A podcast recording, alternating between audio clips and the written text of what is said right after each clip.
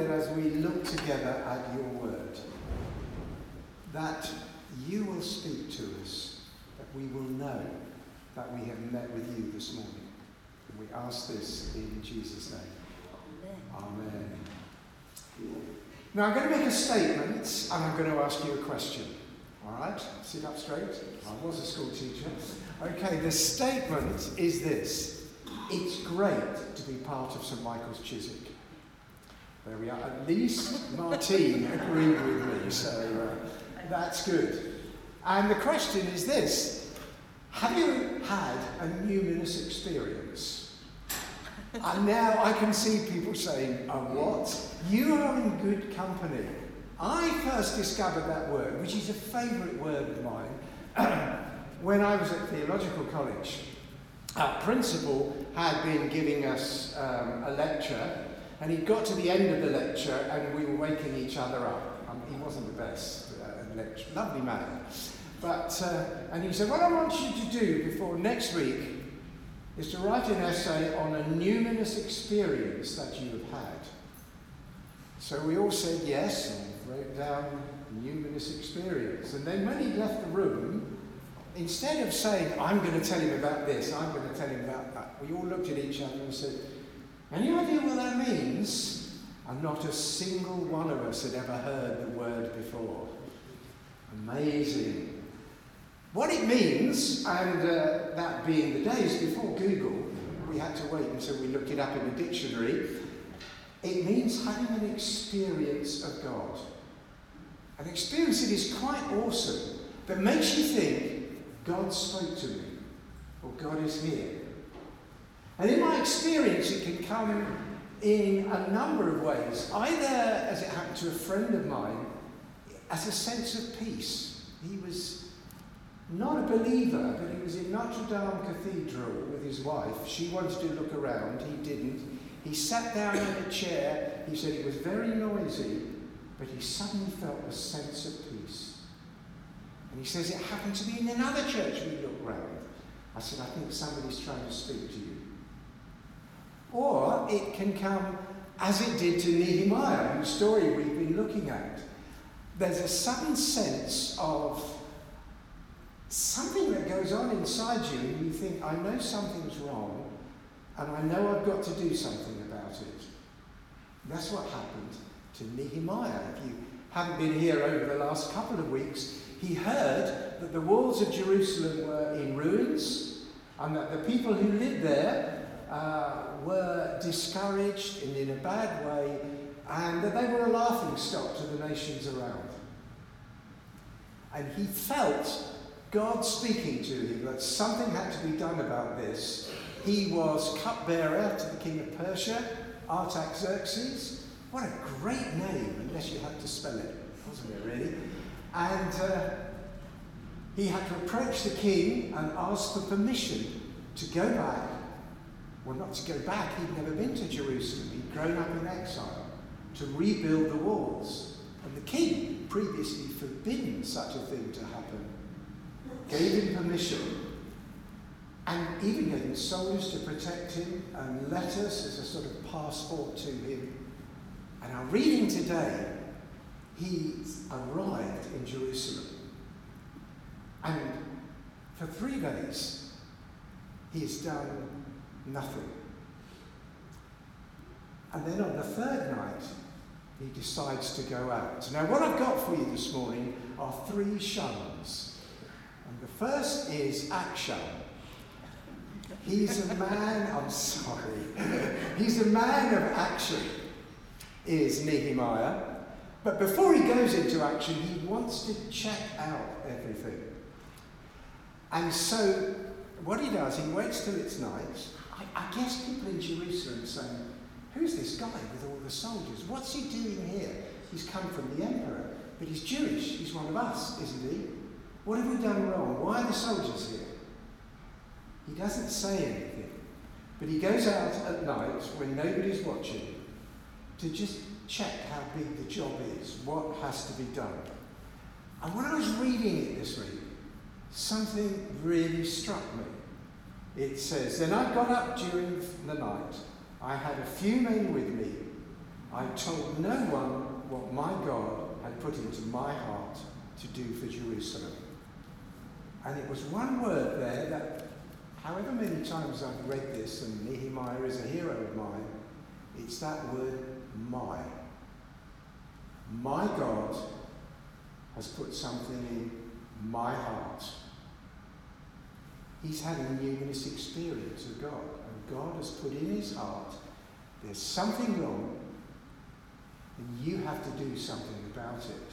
And what really struck me here was here was somebody who really knew his God.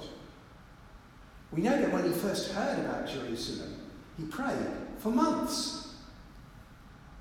And then he prayed that God would help him with the king. And then in front of the king, he sent up what I think was a quick, silent prayer. He was a man of prayer, but he was a man of action as well. Some people say, well, I haven't got time for all this prayer business. I'm a person of action. I like to get on with things. So, did, so was Nehemiah. So was Jesus. But Jesus prayed sometimes all night before going into action the next day.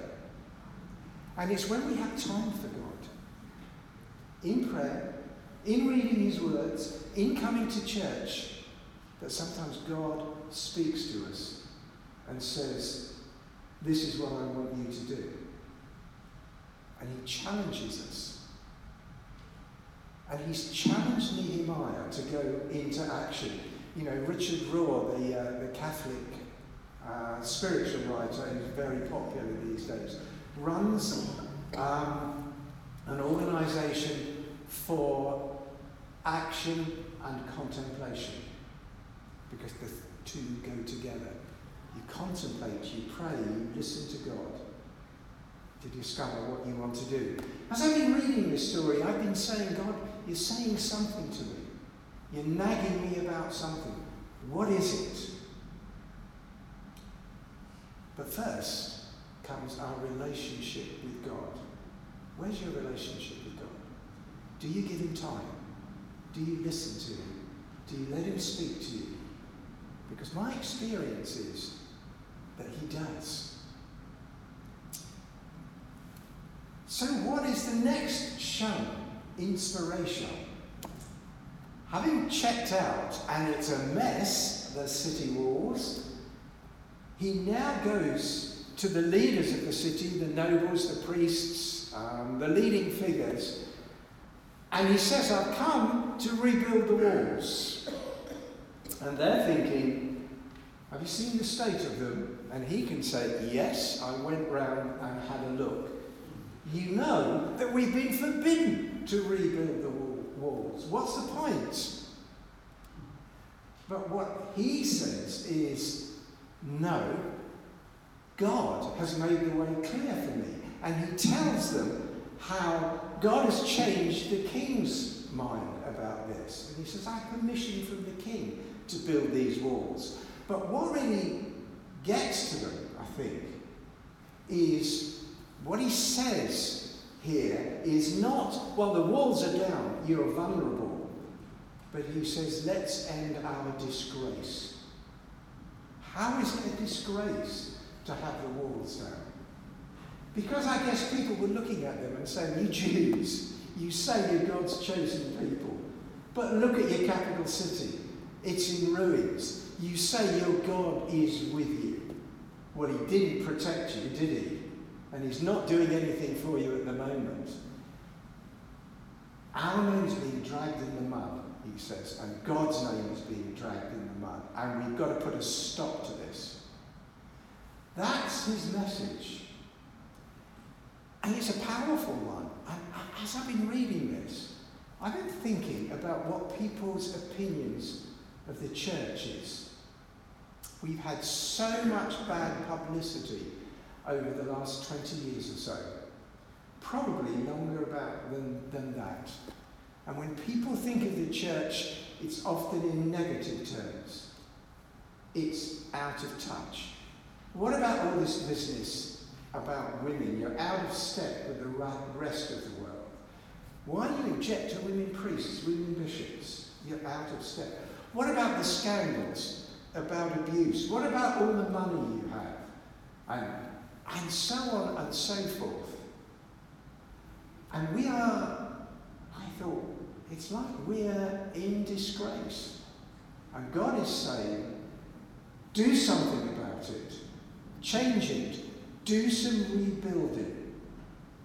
Just as he said to Nehemiah. And you know what?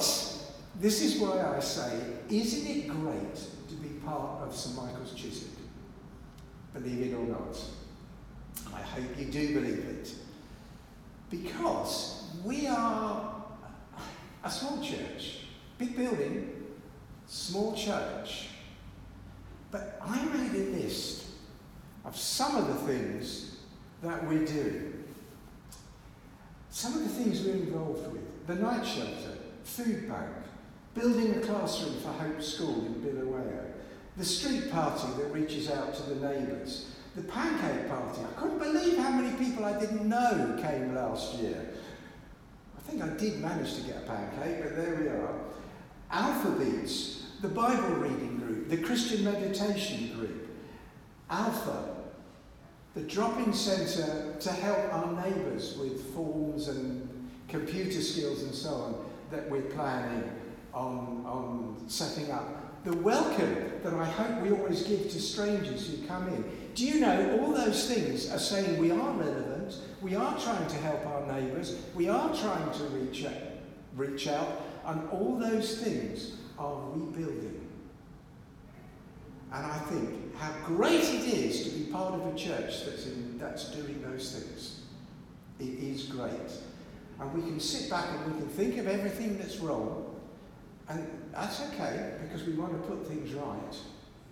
But actually, it's a great privilege that God has called us to be part of a church that is doing rebuilding for Him, doing work to repair the name of His church.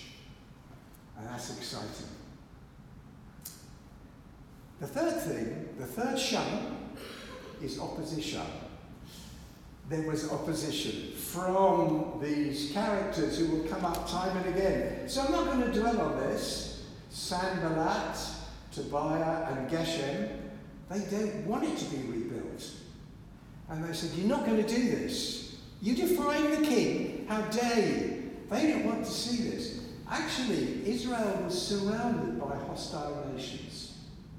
So they were very vulnerable. And to have these enemies, powerful enemies around them, was frightening. There's always opposition. There was a church in North Kensington a few years ago which closed. And the parish was taken over by the next door church. But the next door church said, We're going to reopen church which is closed, but we're going to make it a church come community centre. But we need to do some work on the building. So they tried for uh, to get some money, to raise some money, and to go to various funds. They included the local authority. And this is where they met the opposition, because they said, we want to start open this as a church and a community centre, sharing, sharing the needs of this very needy community.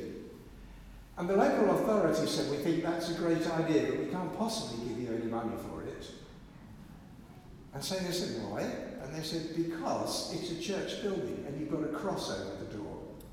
And that makes it offensive to other faiths. We can't be seen to be funding you. That's opposition, isn't it? So the church, they were wise. They did a survey of the other local faiths, who were mostly Muslim, Muslims and Hindus, who were astonished at this decision. And they said, we would expect a church to have a cross over the door. We're not offended. And I love his uh, Nehemiah's reply to those who oppose him. The God of heaven is the one who will give us success, and we, his servants, are going to start building. But you have no share or claim or historic right in Jerusalem. We are going to rebuild this, so shut up and mind your own business, is what he says to them. We are doing God's work and we're going to do it, and God is with us in this. That's why I find him an inspiration. Because there are more them than there are Jews in Israel and Jerusalem.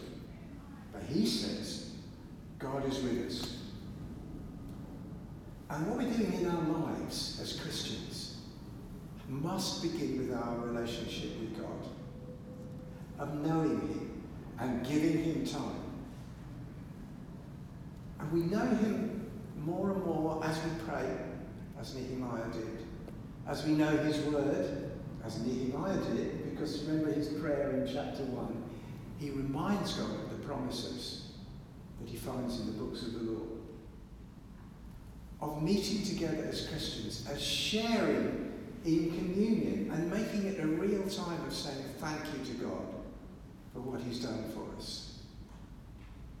And then as we go out from here, or as we work here uh, at church, of saying, God is with us, we're going to rebuild and we're going to go forward. I'm competitive. I like winning. My team is playing Manchester City this afternoon. I fear we're going to lose. But with God, we won't lose if we trust Him. Not in football, but if we trust Him in the church. We will win. We will make a difference. And we will end the disgrace. Let's pray. God be with us. Help us to be inspired by this wonderful servant of yours, Nehemiah. Father, put deep into our hearts the faith that you are with us and that you stand with us and will help us to win the victory for you. We ask this in Jesus' name.